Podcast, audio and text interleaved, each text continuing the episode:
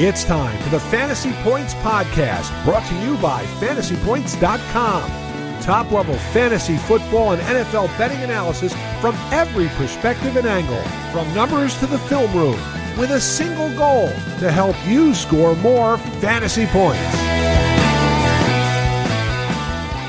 Hi, everyone. I'm Joe Dolan, and welcome to the 2021 FantasyPoints.com Powwow series. These little conversations, I guess they're big conversations, are intended as just a full scale breakdown, mostly from a fantasy perspective, but also from a general NFL perspective of every team in the National Football League for the upcoming 2021 season. And these conversations with Adam Kaplan and Greg Cosell are generally uh, informal conversations. And we used to actually do these in person. And we're meeting virtually now because we're all over the country, our staff, and we just want to still have this conversation. And we decided, with the uh, starting with last year in 2020, why don't we let everybody else in on the secret? So we're going to have these conversations in video form up on the website. We're going to have them in audio form here on the podcast. And I just hope everybody enjoys. Just remember, these are supposed to be some informal conversations where we break down each and every team in the NFL, and we're doing them by division. So this is the first one that we did. I don't think I'm going to do this kind of long intro for everything coming up, but without further ado, this is the breakdown of the NFC East division with John Hansen, Adam Kaplan, Greg Cosell, uh, Graham Barfield, and myself at fantasypoints.com. I hope you guys learned something. I hope you're entertained, and I hope you check out the other episodes. We are doing the NFC East and the NFC North today. So let's let's kick it off with uh, well the Dallas Cowboys and uh, some continuity here, guys. McCarthy back, obviously. Kellen Moore back, at least offensively. We are moving over to Dan Quinn, uh, three four. Greg, I will start with you. Actually, there there's not much really to get to. Um, pretty much all the starters back on the O line.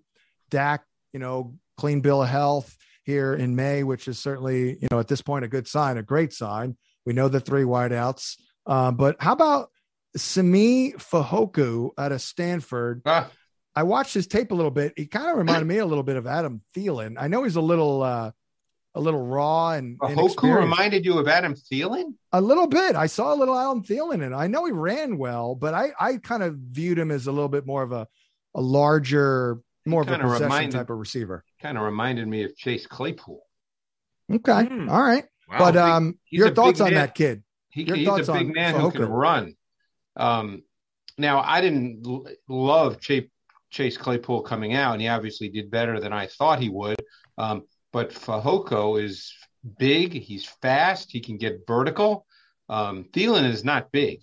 Fehoko's big. Um, yeah. So uh, again, they have three starting wideouts. I don't know what it means for him. They also brought Cedric Wilson back, and he got meaningful snaps a year ago. So, you know, barring an unbelievable offseason and training camp, I don't think Fehoko really is a huge factor in what they're going to do, John. Right, I know, but for those in keeper dynasty leagues, I think it's possible that he emerges as the as the fourth receiver, if you will. That was Cedric Wilson, as you mentioned, Noah Brown, and all that. Um, how important, Greg? I'll stick with you.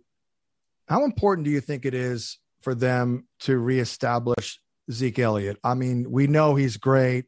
We know the offense has gone through him, but I would argue that you know, the offense that we saw in September with Dak Prescott, not really the offense that they want. They don't want to throw it 50 darn times. Well, so, I mean, I guess we don't know that because as McCarthy's career in Green Bay evolved, he went from running the ball because if you think back to when he was there early in his career in Green Bay, they ran the ball quite a bit.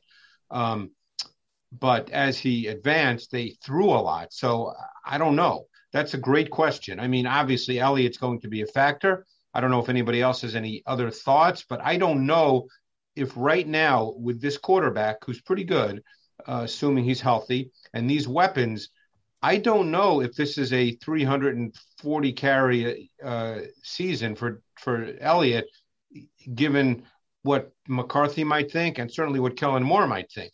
So I, there could be a little bit of a transition, John. I don't know what you have for Ellie in terms of projection, but my sense is they're transitioning a bit to, to throwing the football.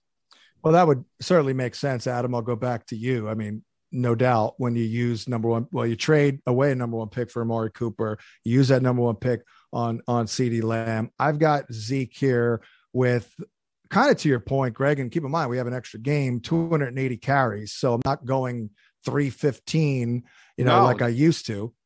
Adam, how important do you think it is for this is a big year for Zeke? Obviously, I guess they're all big at this point, but you know, in terms of the overall health of this offense, how important do you think it is for Zeke to, you know, quickly reestablish himself because that was never really done last year? Yeah, and I, I think they'll they'll go back to him more. Obviously, I mean, you're not going to ask Dak. Pre- Dak Prescott was averaging over 40 attempts per game. That that's just not going to happen because they're they're going to a more traditional defense of 43 front with Dan Quinn. Greg could get into what what he thinks it'll look like, but we know it's going to be the Seattle defense, his version of it.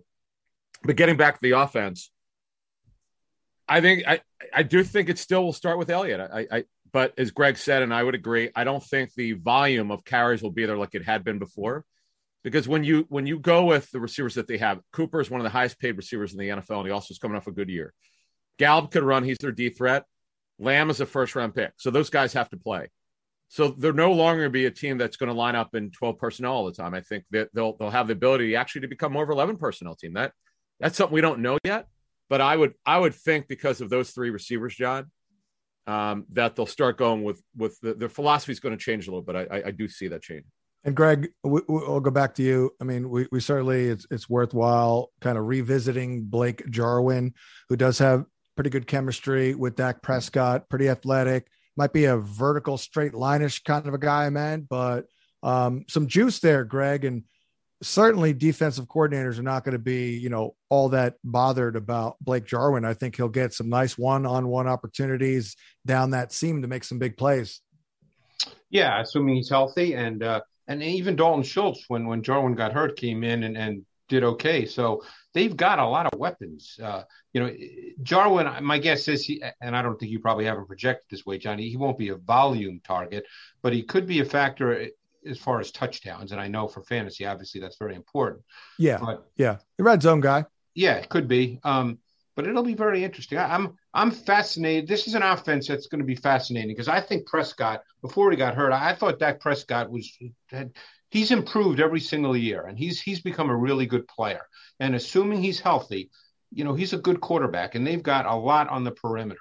And and I agree with Adam. I mean, you know, you're dealing with Cooper, Gallup, and Lamb. Those guys are going to be on the field. I mean, they did not expect CeeDee Lamb to be there two years ago in the draft. And when he was there, they just gobbled him up. So he's going to play. He's he's going to play meaningful snaps.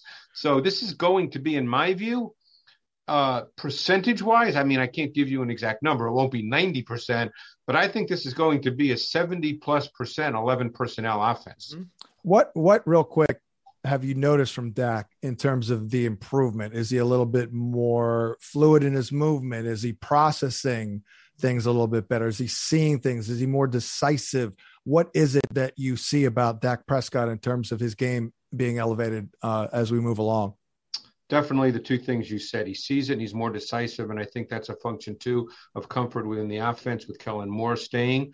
Um, you know, every once in a while, Dak will miss one that with just his ball location is not is as precise as it needs to be on some routine throws, some layups, as my buddy Kurt Warner would say. But for the most part, Dak is a very comfortable player. He understands this offense. He understands where to go with the ball. Um, as Adam said, they've got pretty defined roles. I mean, Gallup is the X. He's the boundary player. They use him more as the vertical threat.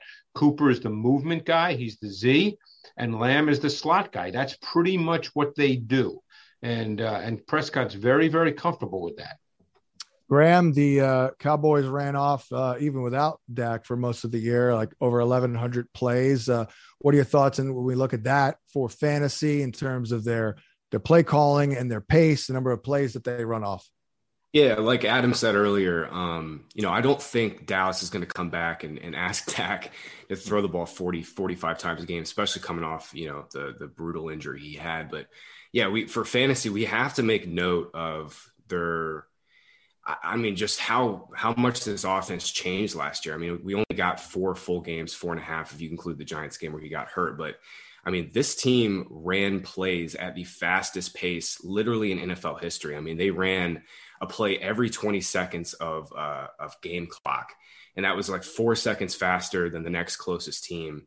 Uh, they were the most pass heavy team in the league when the game was within eight points. So when when the game was close, they were asking Dak to throw a ton, and I, I think this is just a different offense. I don't think Zeke is going to get the ball, you know, 300 plus times like we've seen in the past.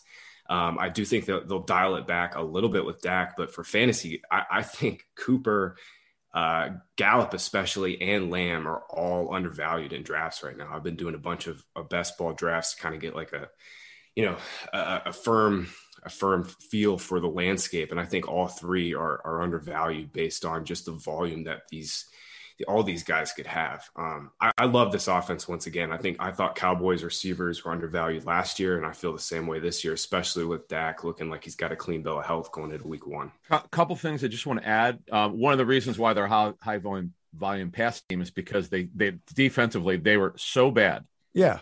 For for well over half the season, they started to play better at some point in the second half.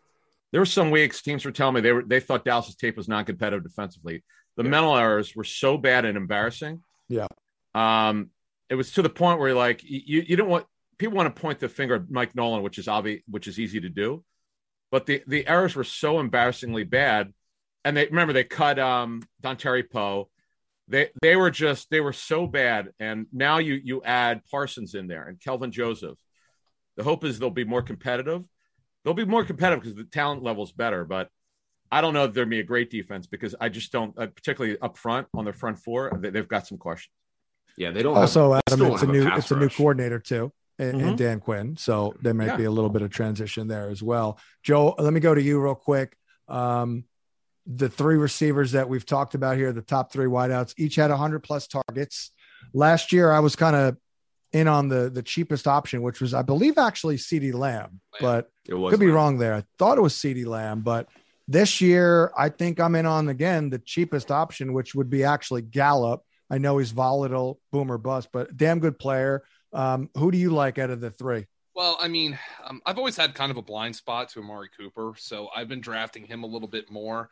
Um, if I were to say, like, if I just want consistency, it's probably going to be Lamb. But um, Gallup, John, the separation last year, the three of those guys, I guess Cooper was a little bit separated from Gallup and Lamb, but Gallup and Lamb were going neck and neck. And now Gallup is like four or five rounds cheaper than CeeDee Lamb. And that, that, that raises a question like, and maybe I'll, I'll pose this to Greg a little bit. If we were to look at Michael Gallup, let's let's let's just say you you take Michael Gallup and you you plop him on a hot air balloon and you drop him in uh, and you drop him in Jacksonville.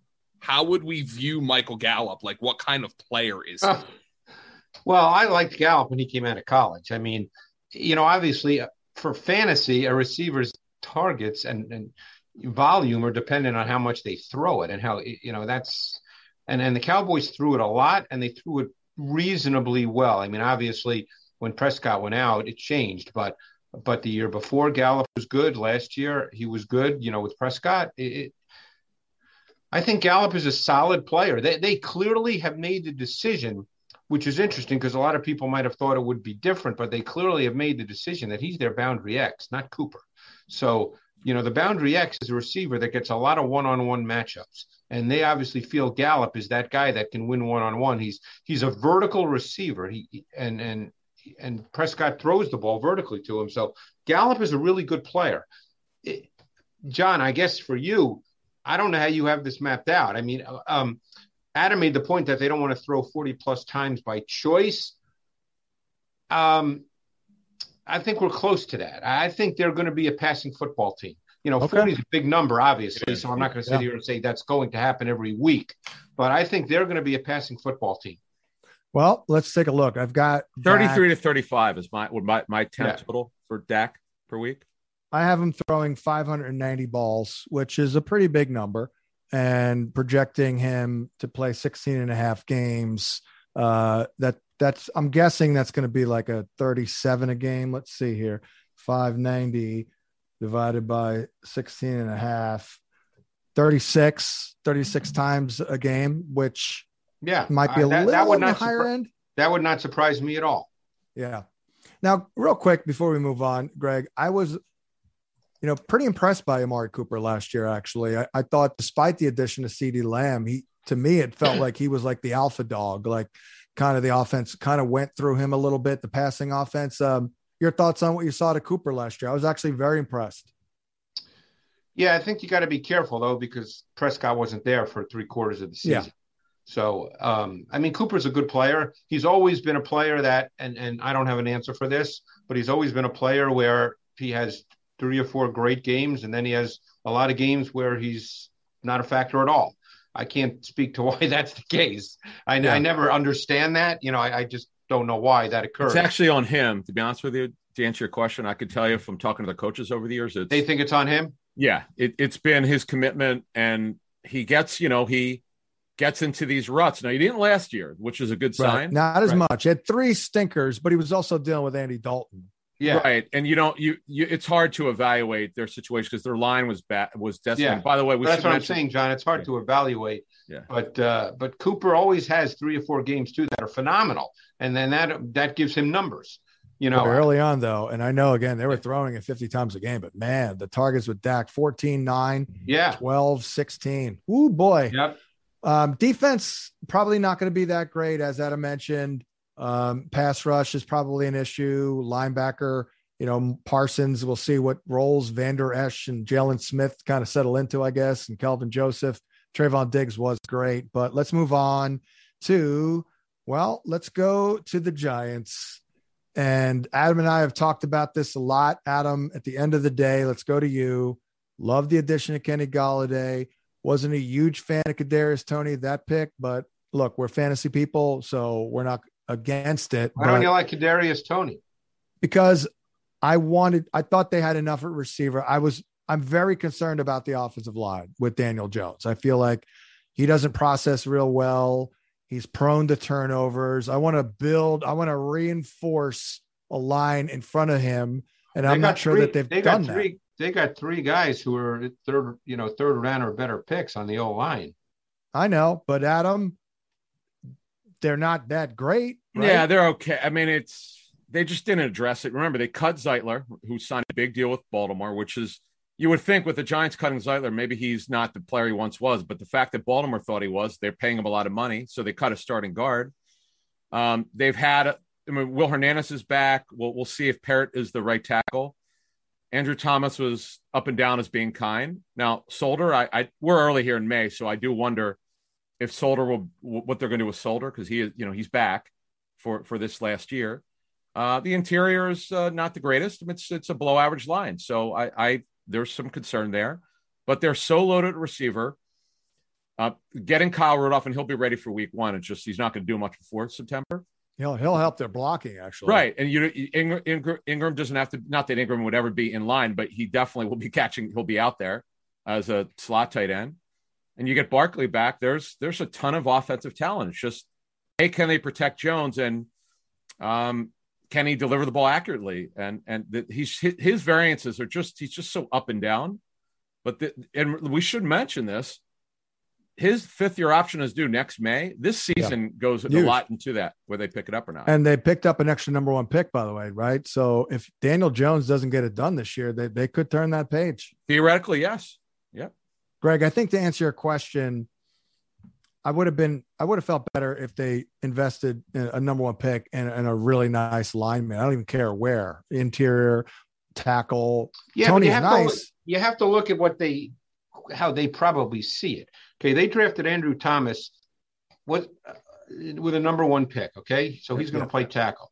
Matt Peart was a, a, third round pick, okay, and he's actually a really talented guy who I'm sure they feel with a full off season will take a significant step up and likely be the right tackle. Hernandez was a second round pick, okay. Mm-hmm. Um, so now you're dealing with with, and I'm just looking at the depth chart right now. So if it's Lemieux and Gates, and again, I, that I guess that remains to be seen. So that's where you'd say, hey, maybe those guys are not super strong. But the other three guys, they probably feel pretty good about. And, you know, again, you never have enough offensive line, and we know that. But uh, they, they, they wanted a receiver because, as Adam could probably attest, there was a lot of talk at, the, at, at pick 11 before the Eagles moved up ahead of them that right. they were going to take Devonta Smith. So they Right. clearly had their eyes on a receiver. They're they're building weapons here, and and they've got a lot of weapons. But might it might it be a little bit of a moot point if Daniel Jones doesn't progress? Greg, as you know, I, I've been a Daniel Jones. I mean, I'm something of an apologist. I, I think he's very talented. I'm, I'm rooting for him. Obviously, uh, I'm sure. well, I think this is ass off. also where we get caught up in. It has to happen right now because Jones had a pretty good rookie season. The Yeah. only knock on his rookie season would be that he fumbled a few too many times. Okay, but as far as playing the position of quarterback, he had a good rookie season. Then last year, the the entire Giants offense was bad. Okay, they they people were hurt on the O line. Uh, they lacked weapons, and Jones struggled. So, I mean, I know it's easy to say, well, if he doesn't have a good year, and maybe that's the case. None of us can answer that. But I, I think it's really difficult to decide that Daniel Jones is not a good player right now. Look, uh, he's 24, just turned 24, by the way, or get, getting ready to turn. Uh, I guess, yeah, getting ready to turn 24. Um, so he's still very young. New obviously. system last year, second year now in this system. You know, he's obviously a smart guy. Um, weapons are there, a lot of weapons. They can line up in a lot of different personnel packages. I mean, they've got tight ends, they've got wide receivers.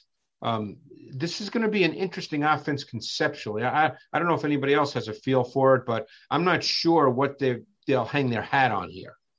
Yeah, I mean, Adam, because they were looking apparently, as we mentioned, to get DeVonta Smith and and Kadarius Toney a little bit of a, a different player. So, but clearly they they want to surround Daniel Jones with as many weapons as possible. But um, actually, Greg, let me go back to you on Daniel Jones because might might his issue be somewhat similar to Sam Darnold in that he he might not be able to just process very quickly. I mean, he did make some pretty quick decisions his rookie year. Well, I think there was a lack of decisiveness to him. Now, Right.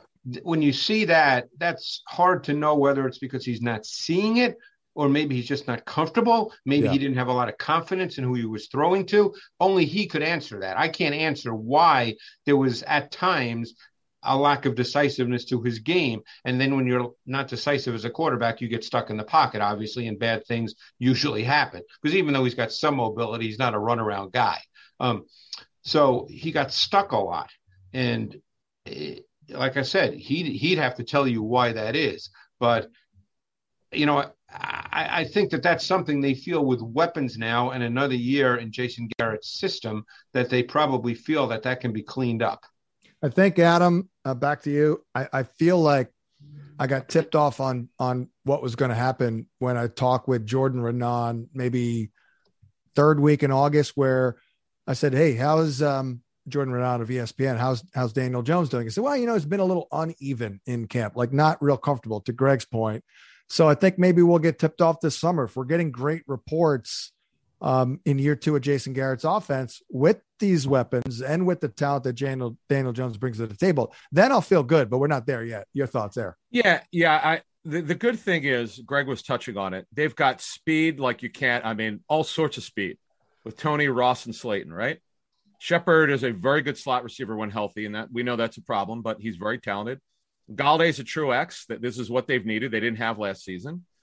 So the, the excuses are over. He's just got to play better, but he, he is only his third year. So let me ask you guys a question. A year ago, how did we talk about Baker Mayfield?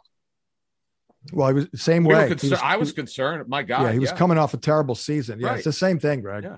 Right. So I mean, all I'm saying is, and now Mayfield with a with a good system, you know, and and Adam knows that system well as I do. You know, had a very nice year, and we'll see. I mean, I think, and again, we're talking fantasy, so I, I know it's it's sometimes different than talking about, you know, football in a, in a strict real sense. world. right real world football but all i'm saying is i think that if we're talking football it's hard for me as someone who sits here and watches tape all the time and talks to coaches to sit here and say well daniel jones can't play based on what happened last year Oh yeah, we we need it. First of all, we need another year. He's only played two seasons. You can't Yeah. just give up on a guy. But we need to see progress. We we definitely need to see progress with him. Greg, to your point though, uh, and to my point about Baker Mayfield, yeah, I, I was very concerned at, at the conclusion of the 2019 season. But then they went out and got Jack Conklin. Then they drafted Wills, and I'm like, oh, okay. And and I think that's where it all started. I, I would attribute Baker Mayfield's year three success to arguably the best offensive line in football.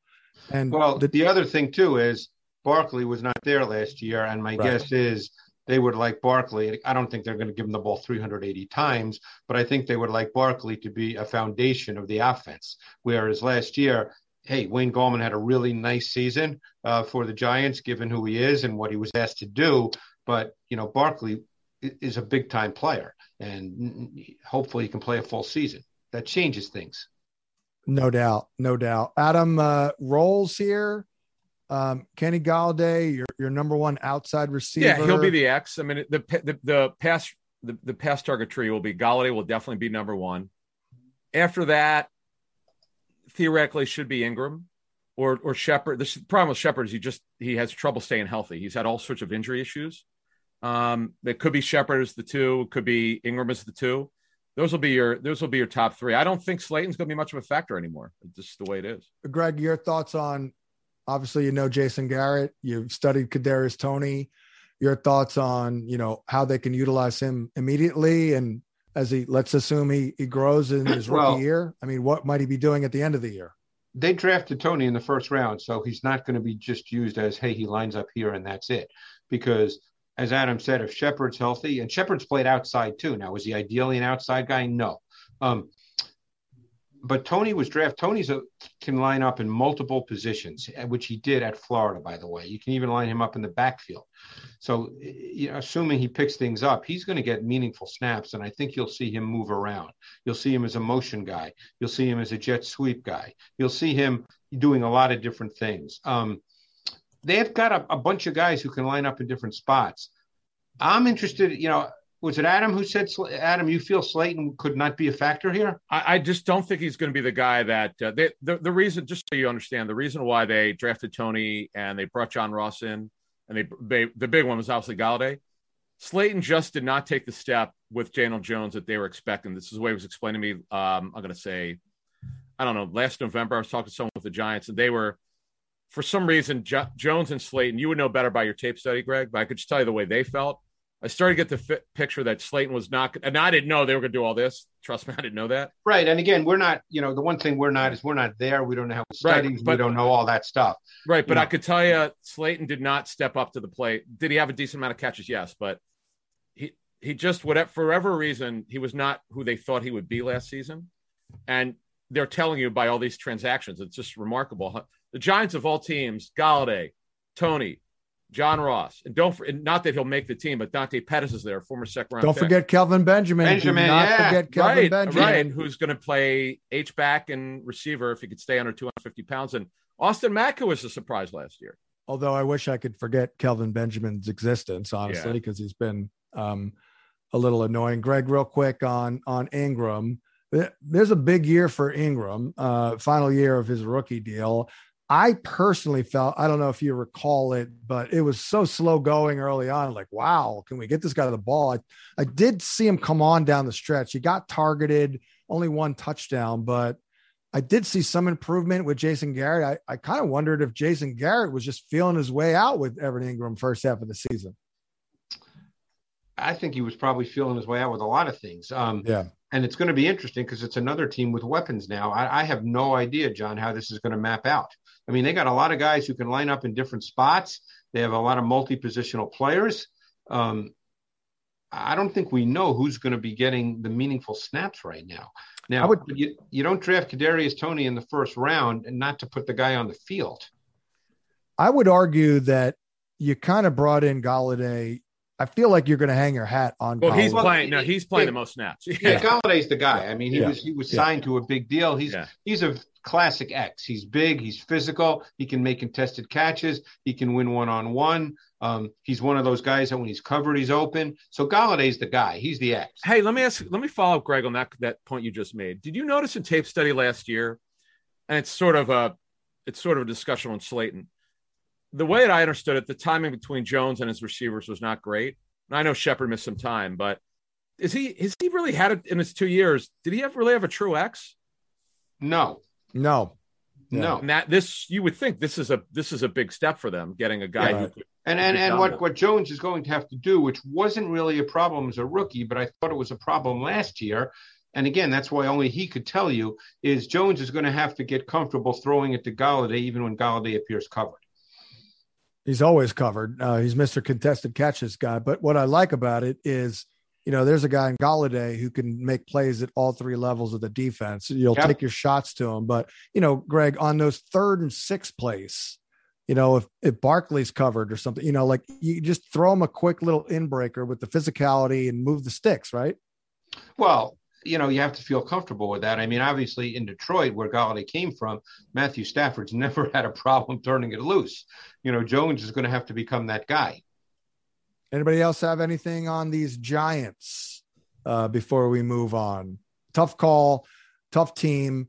Kind of all comes down to the quarterback. A lot of weapons, but we need the quarterback to maximize these weapons. Yeah, and, and, I one thing I do want to add, Greg made a very good point on Barkley. We seem to forget, and I, I know he's come back from a torn ACL. If he's anywhere close to what he was before the injury, G- Jason Garrett is an old school balance team. They're they're not going to ask him to throw the ball 37 times a game if they could help it, and their defense is pretty competitive. But when they throw it, they're, they're so deep in available pass targets. It's just crazy how many pass targets they have. I mean, between Slayton, Golladay, uh, Shepard, Toney, we'll see what his role is. There and, and obviously know, and the Engram. Thing, the other thing too is to play off what Adam just said, and, and, then we'll move on. Is even if they want to bring Barkley back a little slowly, Devontae Booker is a nice second back. So I mean, we've seen that through his career. That's what he is. So I mean, they can run the football. I mean, this is not. They're not going to drop back forty times a game by choice, by any means, no matter how many weapons. and have. do you know that Devontae Booker turns twenty nine in a couple days? Me too. How about that? How did that come from? Greg, what do you think of? Um, well, real quick, your thoughts on the defense last year. I know you thought they were very disciplined. Now you had Azeez Ojulari. You got a little uh, uh, James Bradberry now, with Dory Jackson. Um, yeah, I, I, really like this team. I, I feel like they're uh, ready to compete. What do you think of the defense, and what do you, what do you think of them? I thought year? the defense was pretty good, given that they didn't have great great players. I thought that Patrick Graham did a really good job. Um, you know, obviously Leonard Williams had his best season. Uh, you know, I think that I mean, I really liked Ojulari's tape. You know, I think they expect him to be a factor. You know, I don't know how many snaps he plays, but I think they expect him to be a factor. Um, I thought the rookie Darnay Holmes was a really nice slot player.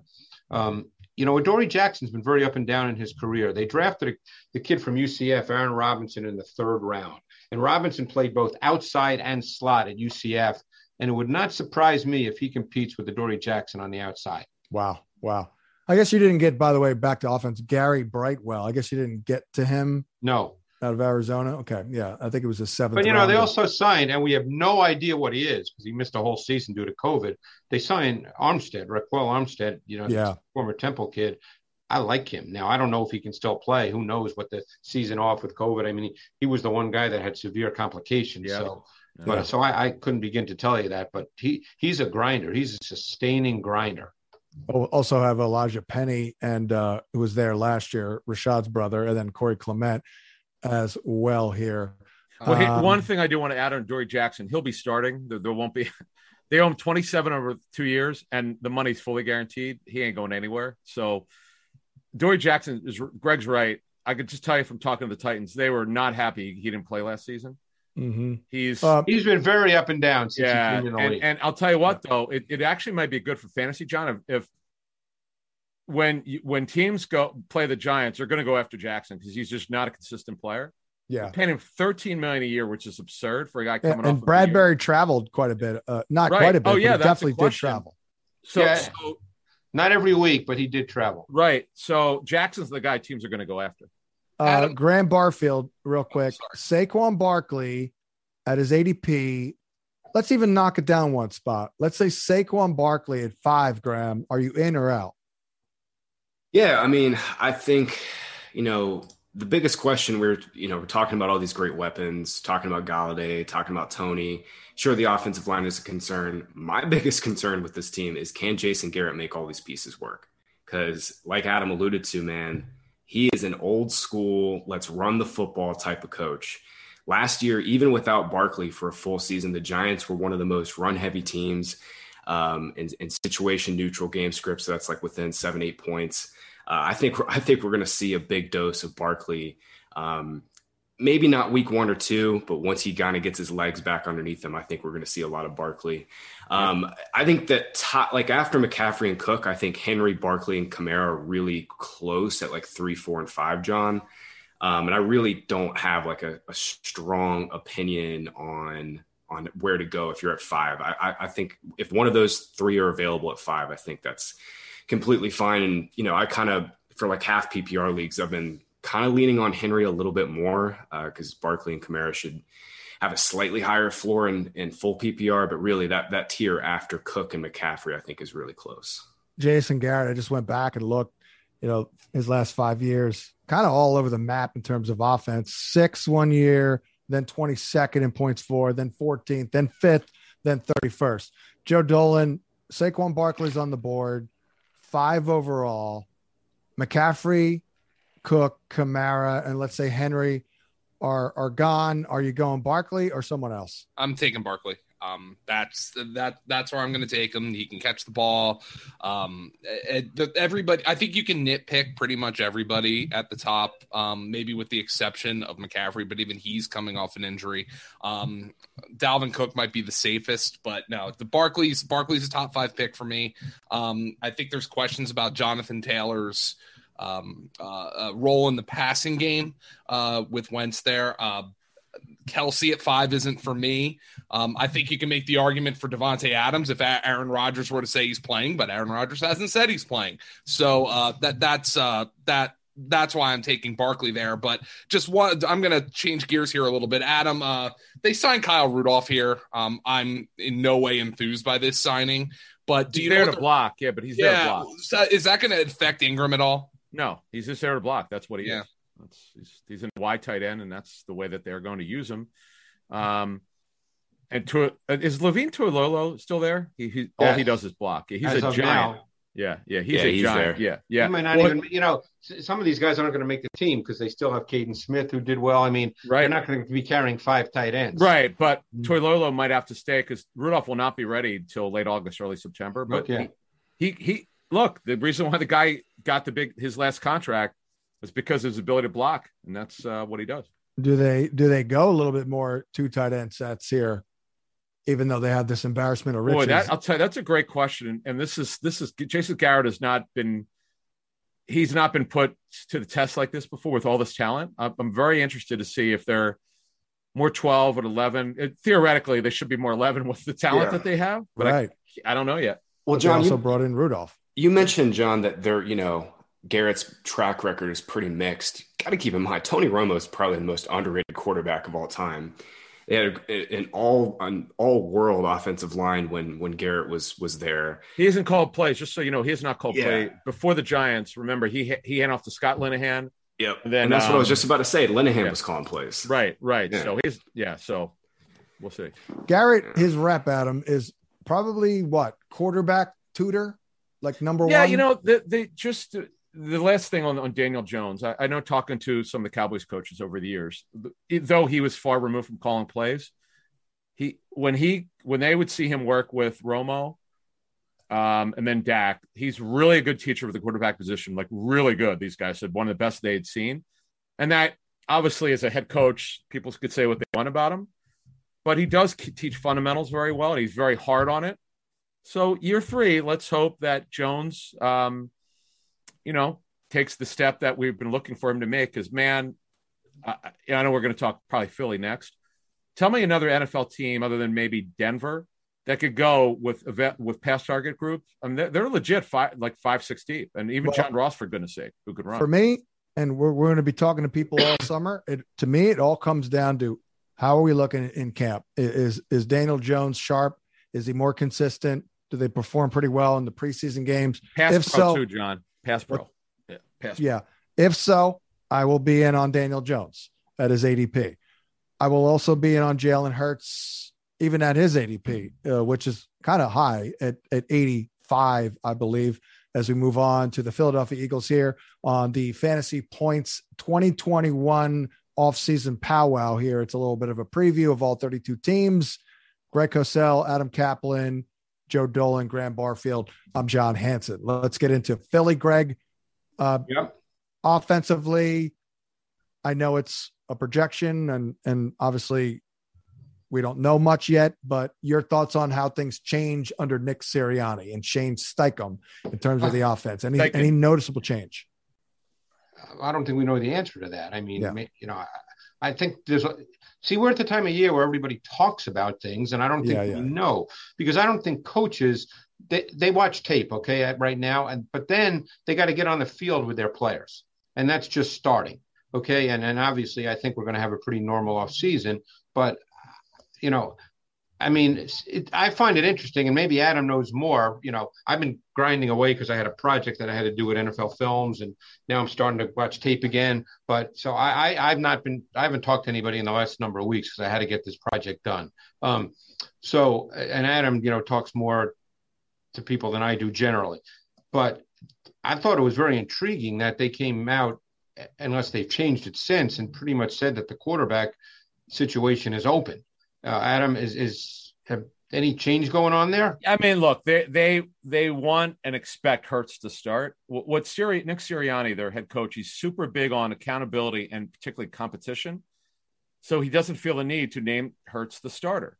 Which, but I think that's interesting in and of itself. Yeah, yeah. But So- look, if if Hurts doesn't start Week One against um, who the hell they, oh, they're playing in Atlanta, then he Yeah. really had a terrible training camp in preseason. They, they are fully expecting Hurts. I could just tell you, barring a trade for Deshaun Watson, if if Hurts doesn't start, he'll have to have had a very disappointing training camp and also preseason, which we're going to have. And Adam, I think that you know they'll, they'll give him some rope too during the season. I talked with Dave Spadaro about this recently. Um, you're, you're not yanking him in week three if he's struggling. I don't think. Maybe week six or seven. right, right. They really want to evaluate Hurts. I mean, they really they need to know. And Well, they have to evaluate Hurts because Joe Flacco is not the answer. And, um, you know, it's so interesting how this all plays out because Jamie Newman, coming off his junior year at Wake Forest, was being, and then he obviously transferred to Georgia and sat out. But coming off that junior year at Wake Forest, he was in the conversation as a top 60 pick as a quarterback. And then he sat out and was an undrafted free agent. So I'm not saying he's in the mix, but I'm just saying it's interesting how this stuff plays out. So, no, but you, all you guys are right. Jalen Hurts right now on this present roster is the quarterback. And uh, what I guess, John, what you're asking me is what is their offense going to look like if he's the quarterback? Uh, it's not Hmm. going to look like the offense that Sirianni just came from because Right. that was Philip Rivers. It's not going to look like that. Right. Um, now, when I say it's not going to look like that, the playbook is going to be the same because when all said and done, all the playbooks, you know, everybody has their playbook. It's just what parts of the playbook you use and you emphasize and you focus on. They'll be focusing on different parts when it comes to Jalen Hurts. one one thing that's big is obviously the status of Zach Ertz. That that'll tell us a lot. You know, I mean, sometimes we could get tipped off in terms of what the offense is going to look like by the moves that teams have made, and you know, not really seeing a ton here until we see something develop potentially with Zach Ertz. DeVonta Smith, obviously the Heisman Trophy winner. I like the pick. Eagle fans like the pick. Your thoughts on? I feel like he's kind of a plug-in number one receiver, Greg. And do you think that this is a better situation for Jalen Reagor, who did seem a little miscast as kind of the one relate, you know, with Hurts? Might Reagor be better off, you know, playing second fiddle to DeVonta Smith? Well, I'm going to be fascinated to see how they use both Reagor and Smith because I- I think to me, Smith is not a true X. Now, that doesn't mean he can't line up there depending on who your opponent is, because if an opponent plays a lot of off coverage, then Smith can line up at X. But I don't think he's a true X the way we just spoke about Kenny Golladay being a true X. So to me, Smith is a guy you want off the ball. You want him with movement. You want him with free access. You want him to stride out. The question is, is Reagor an X? Um, could he be? I think more so than Smith if Reagor were to reach his his potential, which I think is pretty good. But I'm curious, you know, how they see the rest of this receiving core. You know, uh, I mean, Fulgham had three, four good games. He's still there. Hightower's still there. Ward has actually done a really nice job as a slot. Um, later in the season, uh, Watkins had some some plays. You know, I, I'm not sure how they see. You know, in an ideal world, Smith and Reagor are, are the two main guys. Yeah. You know, but you're dealing with a rookie and a second and a second year player. So I think there, I don't want to say there are questions as if they can't play, but there are some unknowns. Adam, might Fulgham be a key then? Yeah. Because he could Yeah. be the X. Yeah, he could be. And by the way, they, they, they have the NFL's youngest receiver core, one of only two teams to, to not have a vested veteran, which is almost hard to believe. Yeah. Um, right now, if the season started today, it's well, you, John, you brought up Ertz because Ertz is still on the team. Mm-hmm. What I do believe, if they're able to move Hurts or Ertz, if, if he's not on the team in September, my sense is there'll be more 11 than 12 in terms of, of structure. This is going to be an old school West Coast offense, as I understand it. Um, big timing routes. Not that accuracy isn't important. Obviously, it's important at quarterback.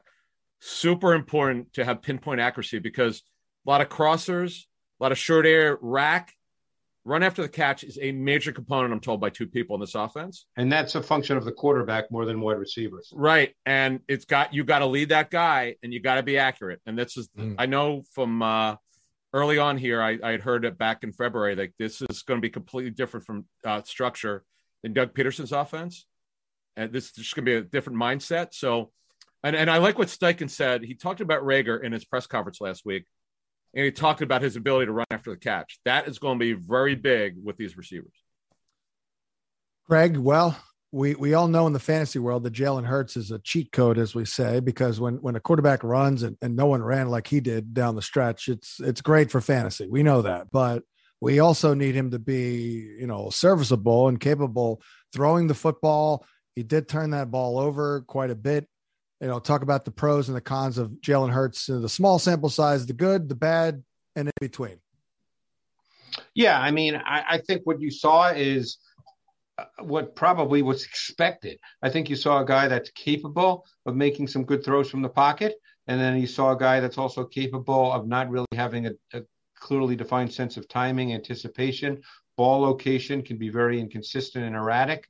Um, you know, I think that that's what he was coming out, and I think people knew that. I mean, he was a surprise second round pick, so um, you know, I think you're dealing. Uh, let's put it this way: I think you want to use his legs as part of your offense. Yeah. That's what he brings to the table. That he's capable of doing that. Now, he's obviously not Lamar Jackson. He's a totally different kind of runner. But I think you want to use his legs by design. And you probably don't want to stop him from running when he drops back if he feels that he sees it.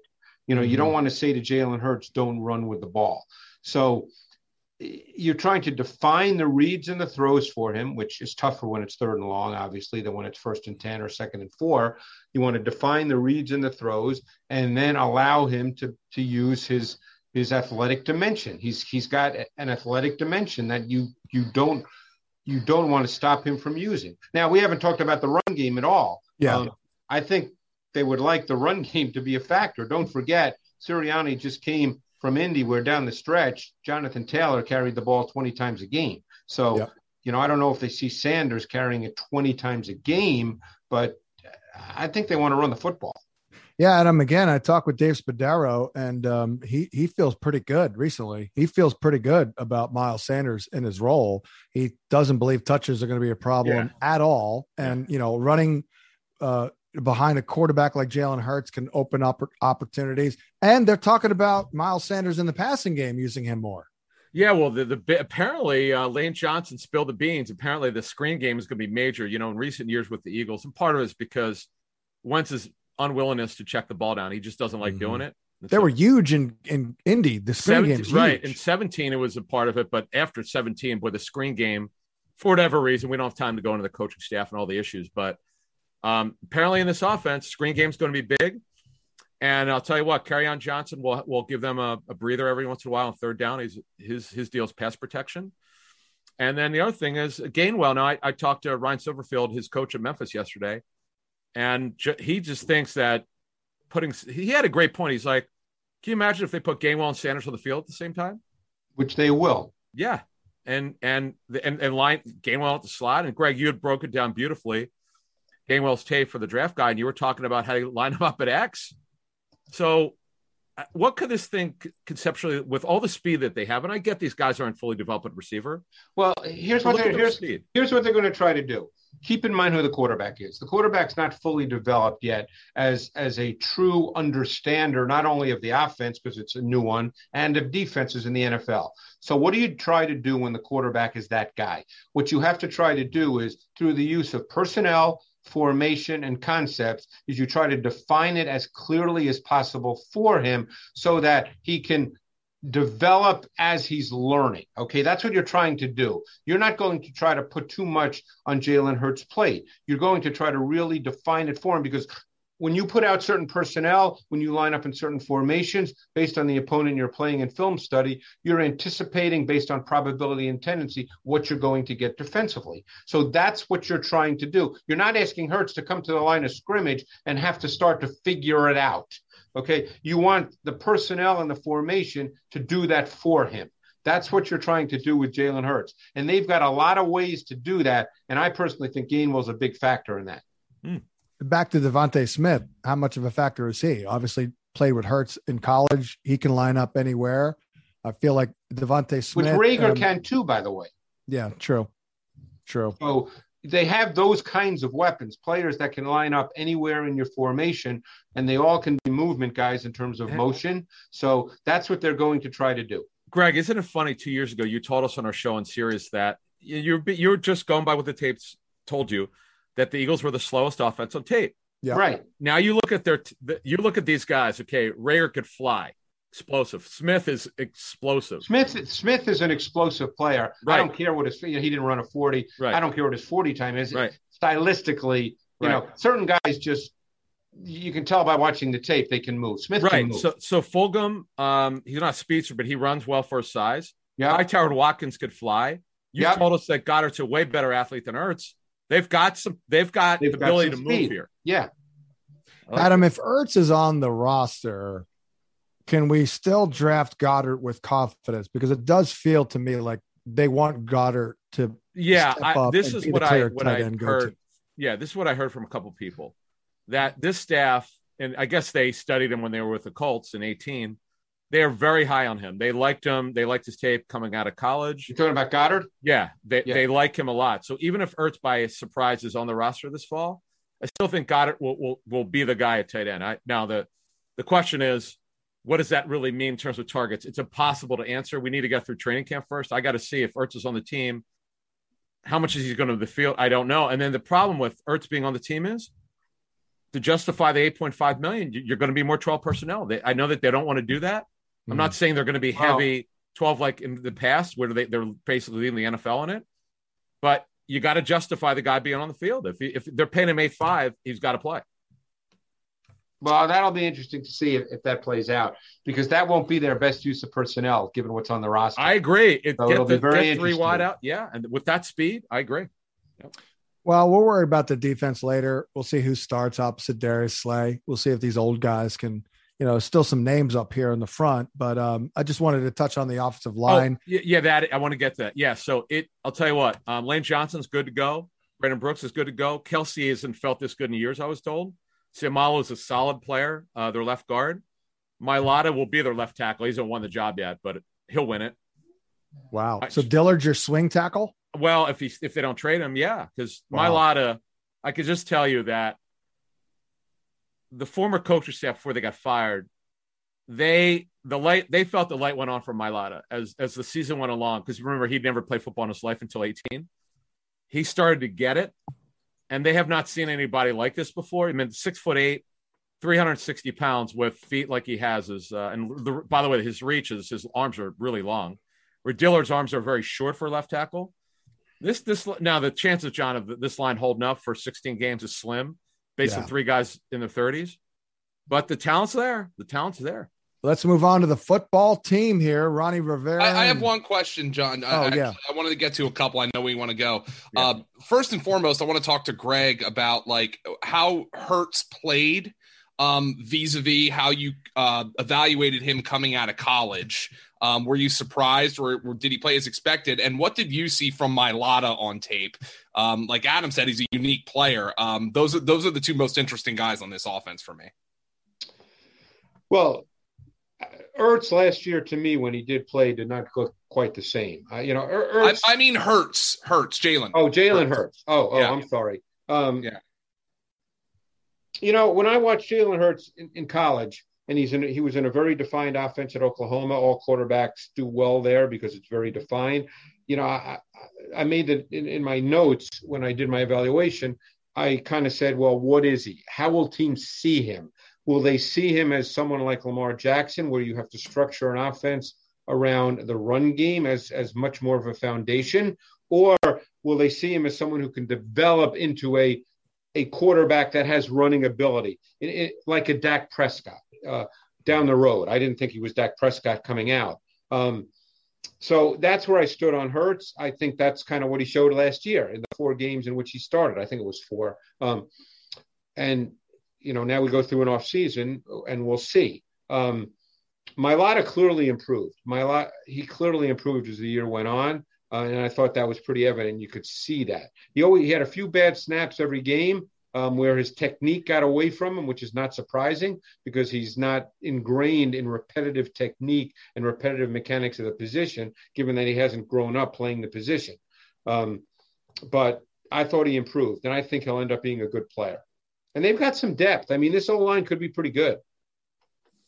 Well, certainly, if they keep Dillard, uh, their depth at tackle would be uh, decent. Um, moving on to that football team and looking good, looking real good here. Uh, coming off a seven and nine campaign, Ronnie Rivera's first year, Turner, you had Fitzmagic into the mix. Actually, start with Dyami Brown, Greg, the rookie. Um, I know you think he could, you know, probably line up in multiple places. Um, a lot of people think he's very fast and all that, but I think you have some concerns in terms of maybe his ability to um, get over the top of NFL corners. I like Dyami Brown. I just didn't, you know, he was one of those guys to me that, and even though he's totally different body type, he kind of reminded me of James Washington coming out of Oklahoma State. A guys guys who were vertical players in college who I wasn't exactly sure if they'd be vertical players in the NFL. Now I think I'm probably in the minority on Dyami Brown in that most people say that's what he'll be. Um, and he could well be. I thought I watched his 2019 tape and his 2020 tape, and I thought he improved in 2020. I think he's a good prospect. Now, to me, he got drafted exactly where he should have been drafted, which I believe was the third round. Um, and, and you know, given who else they have on their roster, I'm curious to see if he gets meaningful snaps here because we know McLaurin's getting snaps. We know Curtis Samuel's playing they like Kelvin Harmon, and Kelvin Harmon's an interesting player given that you have McLaurin and Samuel. So, uh, I, you know, I'm not sure where Brown fits into this, John, but but yeah. I thought, you know, I think Brown is a good prospect. I just didn't think he was a special prospect. Much like a rotational guy, not, yeah. not really a guy that's going to get like the the dirty, do the dirty work underneath and all that, right? I, I don't think he's quite that guy, but you know, we'll see how he develops. On Harmon, let's leave the the knee injury uh, to the side here. His pre his pre draft tape um, in, in 19. What did you think of him coming out of North Carolina State? Uh, oh, I, I I think that Harmon to me was to be cliched but true. It was kind of a classic possession receiver. Classic, big, physical, tough inside, not a burner, but every once in a while could get over the top because he could run routes. Um, but fit again. My point is he fits with McLaurin and Samuel um, because you want that guy. Um, yeah. Because even though Logan Thomas has come on and been a solid tight end, he's not a tight end, and you know who's going to. Uh, well, I don't know. Maybe he's going to just keep getting better and better. That's a tough call. Um, but but Harmon to me fits as the third wideout with this group because he's he's a tough, physical, competitive, between the the numbers kind of guy. And Greg, if it's not Kelvin Harmon, also really good red zone receiver there at North Carolina State. Uh, maybe Cam Sims, who who did look pretty good. Is a big guy um, who can run a little bit, and and we're not going to forget about Antonio Gandy Golden. Greg, you know, you they also this... signed Adam, they also signed Adam Humphries, who when he's healthy has been a very serviceable slot receiver. So you know, we know McLaurin and Samuel, they're definites, but the third guy I think is is probably a little bit open for discussion. Yeah, and it's certainly the, the all the players that we've obviously mentioned. Um, Logan Thomas, I don't know if you have any other insight. We all know he was great. I mean, came on strong.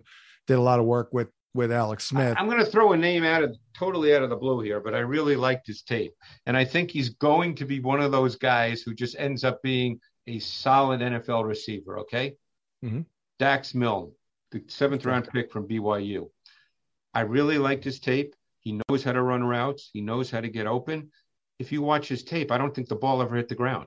Mm. I mean, this guy catches the football.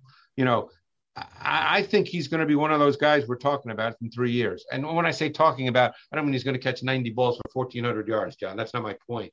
But I think yeah. you guys know what I mean. Yeah. Um, wow. I, I think he's a really intriguing player. I tell you what, John, if you talked to us last year about this, I would have really questioned the receiver core. Now you get Harmon a year removed from the knee injury. Curtis Samuel, who, who's a really interesting player. Uh, Gandy-Golden now has one year under under his belt. Um, Greg likes this Milne kid. Mm-hmm. Um, some hope. Good. There's some hope. Yeah, there's there there definitely is. I, I and you know the John Bates kid at tight end is an interesting player.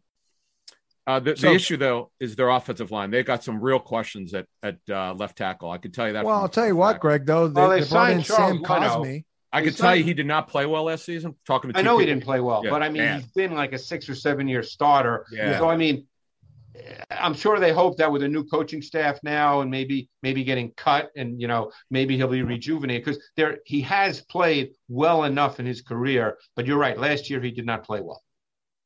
I think you know that right side's been uh, good, although they they let more Morgan Moses, Moses go. I said maybe that's one of the big yeah. I, I Cosmi, I'm, I'm, assuming Cosmi will move to the right side because I, in the rookie camp he took spot he took snaps at left. Um, yeah, it, Morgan Moses that surprised me. I, I'm maybe Greg has a better idea because I, you know, it's not like I'm. Where, where is Moses now? He hasn't signed with anyone yet. He's on his couch. Yeah. Oh. Greg, so, got to get into Antonio Gibson because uh, yeah, let's go. Let's boy, go. I was really impressed. I mean, this kid, boy, you want to talk about just the natural power. I, I saw it. He's a big I, dude. I mean, he's he's close to 230 pounds with really good feet.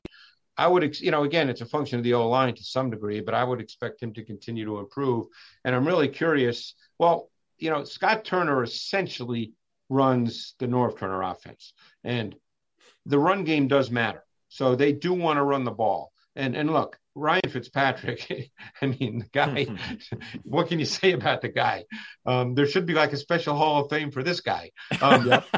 You know, but you also don't want him dropping back by choice forty times. Yeah. I want the Ryan Fitzpatrick Journeyman Hall of Fame. I yeah, mean, I mean, you know, he's the, the guy's going to play with every team in the league by the time he's done. I mean, I had a I had a coach who worked with him earlier in his career. He said there's just sometimes when no matter what you tell Fitz, he does what he wants, and sometimes it's really good, and sometimes it's really bad. Adam, J.D. McKissic, kind of out of nowhere last year, although we did see it coming. 110 targets. Gibson only 44. We know Gibson was a college receiver. I'm thinking I'm thinking 75 plus targets at least for Gibson this year, or do they keep McKissic in that specialized role? Um, I mean, look, Gibson had a decent amount of targets for having to learn the running back position on the fly. I mean, I, I was talking to his college coach yesterday, and when they got into Memphis, they didn't know what he was because he was they, he was over 230. I mean, I don't want to. We we interviewed him for Inside the Birds. He had a Ryan Silverfield had a great line. He goes, we thought he was just an overweight slot receiver. We just didn't know what he was. And the, the story about him last season was just remarkable. And I remember talking to Washington because they didn't, they knew early on he was probably going to be the guy. They didn't want to give him a ton of volume in terms of okay, you need to do this, this, this, this, this, and this. But the training at Memphis, because the Silverfield said they give him, they give their receivers and their backs a lot of different roles, particularly at running back. They give you, you got to do this, this, this, and this. But Turner did a smart thing. He said, you know what? You'll catch the ball here, but we didn't have an offseason with you. Just learn how to run the football. And and as you know, he I mean, he averaged just under five yards per carry. Man, look good. Yeah, yeah. Six, 75 targets probably a bit much. Maybe, maybe 65, 60 but I, something. My understanding, John, just so you know, that their plan was not to give him a lot of volume in the pass game.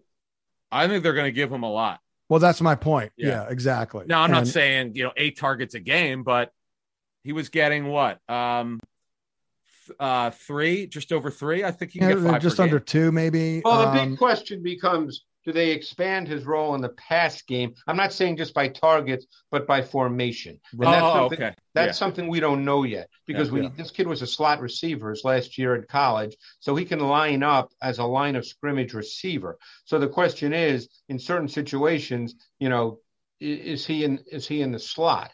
You know, because they do have other backs. I mean, they certainly they still have Peyton Barber, who's a very serviceable number two type back. Um, you know, I don't know what Lamar Miller's situation is at this point in his career. There's been injuries. Um, I think they got the kid from Buffalo, Jaret Patterson. Yep.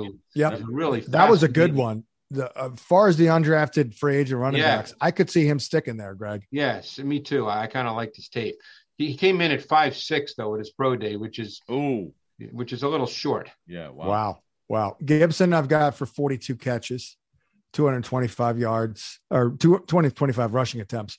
Um, RB 11 on the board here. Greg, uh, how was Ryan Fitzpatrick's tape last year? Because, you know, Adam has told us people he's talked to, they really liked his tape last year. It So did did I. I was seem gonna- to me. I was going to say his tape. I thought his tape was very good last year. Yep. Yeah. I mean, it's he's you can line up and play with Ryan Fitzpatrick. There's no question about that. Then you just have to, you know, obviously you try to control him to some degree because he seems to have a couple of those snaps every game, but you probably feel you can take care of that with your play calling. Graham, I know you have a question about Curtis Samuel here as we wrap up the football team. Yeah, Adam, I just want to ask you if, if you've heard anything about how Turner is going to use him because I know, you know, uh, back when Turner was on the Panther staff in 19, they kind of used him as a deep threat and he was completely miscast in that role. And last year they finally used him like in the slot like 70% of the time. And I know, I think Greg mentioned Adam Humphries is going to play a little bit there. Yeah, Uh, so yeah, he's just- gonna be a just curious if you- I, yeah. I, I think you might see him line up. In fact, I know you will. You see him line up in the backfield at some point because he can do it.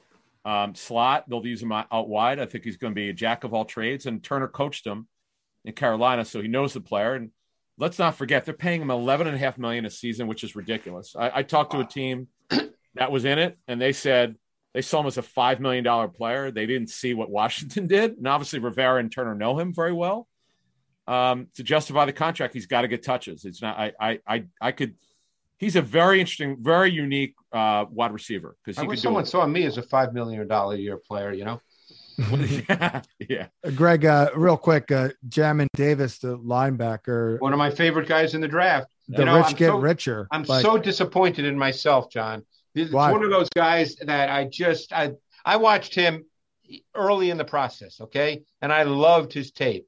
And toward the end of the draft, when everybody you know was was talking about him and all that, I almost said a couple of times on different shows, I said it would not surprise me at all, and I didn't say it, and I'm pissed at myself. I, I almost said that it would not surprise me if he's a top twenty pick in the draft, wow. and and he was. And You know what I've learned, Greg? And the every tape tells you time- that. Every time I don't go with my initial reaction, I'm wrong. So Yeah. trust the gut. Yeah, I know. I mean, that's the way I felt about watching his tape.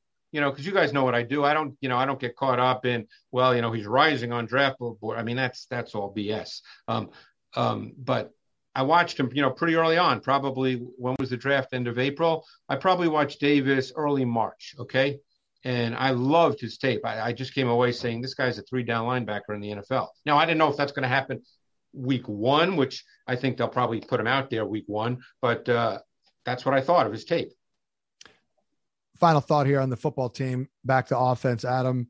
How many targets does Terry McLaurin get from the the pepper, um, Mr. Fitzmagic, who who loves to pepper his top guy with targets? Well, it all depends. It strictly becomes how much chemistry. It's too early to know um, because he's Fitzpatrick is new to this team. I mean, he's, he's on yet another team. McLaurin should be their number one pass target. It's not like anyone else would. Curtis Samuel's not going to be a high target guy. He's not going to get eight a game. I don't see that. Um, I, I think he's an. I think based on this this receiver core, I mean, it's deeper. I mean, if he's healthy, you know, he played with um, two different injuries, and give, very good credit to him. Uh, he played with two different ankle sprains. One was a high ankle sprain. I could see him 90 to 100 catches this season. I really do. Well, the good the good news is for McLaurin is they obviously have way more pieces to take Yeah. the, the pressure off from. I remember Right. that Steelers game; they just bracketed him. I mean, that Yeah. was like his worst game of the year against the Steelers. And he was also just- playing uh, if I recall correctly, I was told he's playing with a high ankle sprain that game, and he just Wow. toughed it out.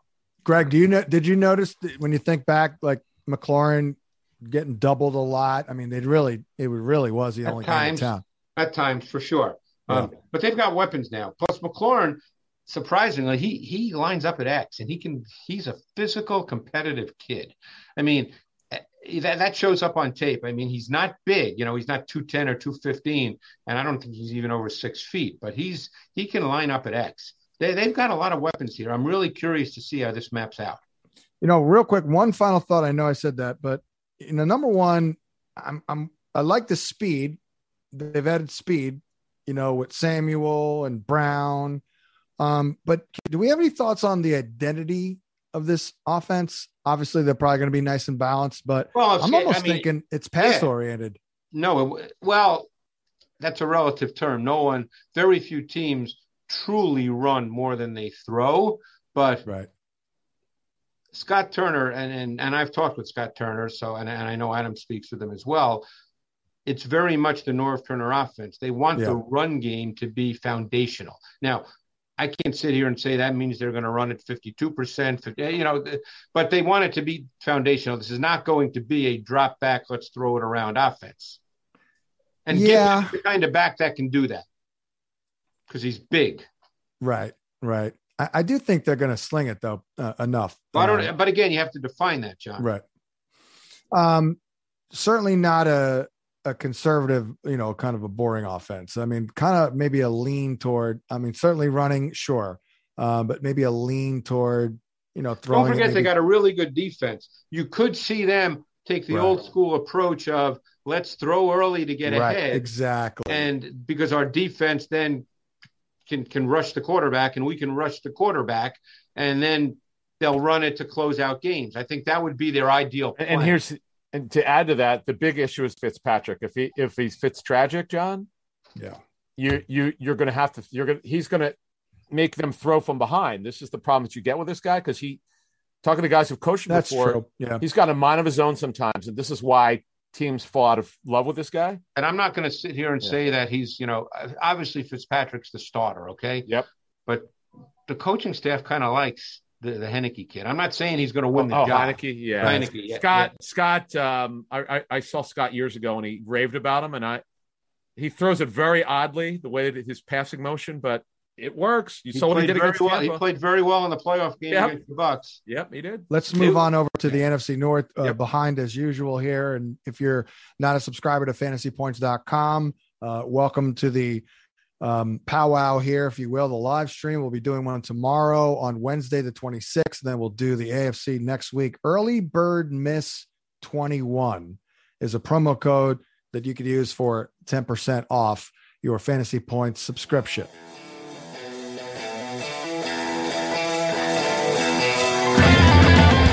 Thanks for tuning in to this edition of the Fantasy Points Podcast. Remember to subscribe, rate, and review on your favorite platform. And come join the roster at fantasypoints.com.